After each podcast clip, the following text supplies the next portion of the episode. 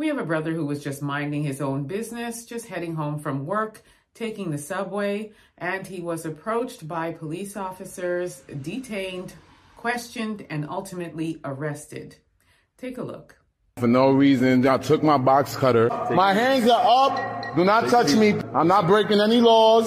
I'm on my way home from work. I don't have any weapon. That is a box cutter I use for work. I work in a restaurant and I need to cut up boxes to throw them away. The I'm being stopped for what?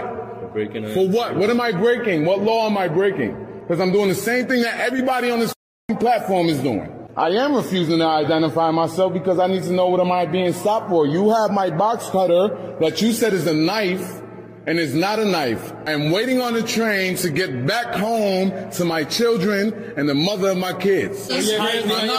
Well, I've never heard of being detained or arrested for having a box cutter.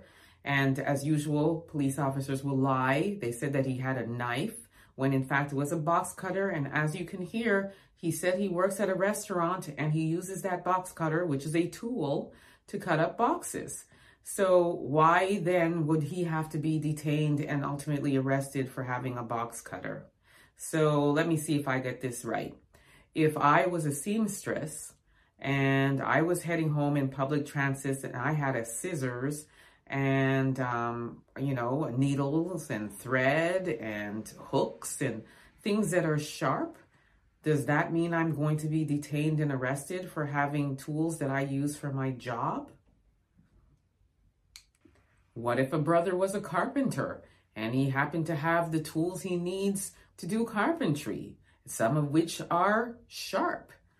Does that mean he's going to be arrested and detained for having that? This brother was just trying to get home.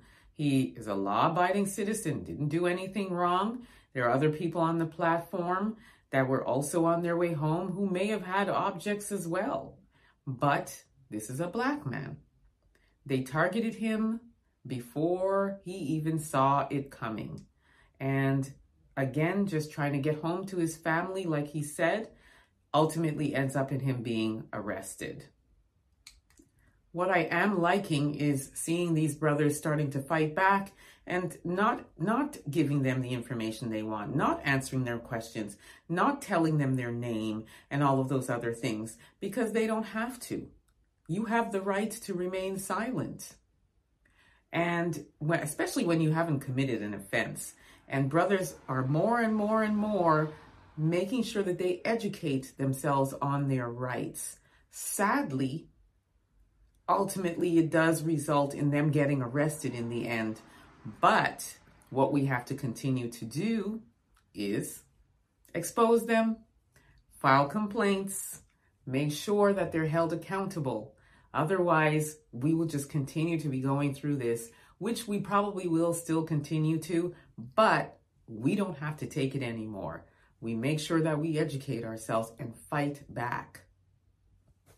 Let me know what you all think about this. Don't forget to like and subscribe. Also download the African Diaspora News app. You can grab it at the Google store or in the Apple store and you'll have access to content you won't see here on YouTube. So you want to get that app. It's built by our people for our people. That's what we're always talking about doing. We're doing it. So let's support and build. Download that app. And don't forget to subscribe to my YouTube channel, EA Public Relations. Until next time, please be safe, everyone. Peace be.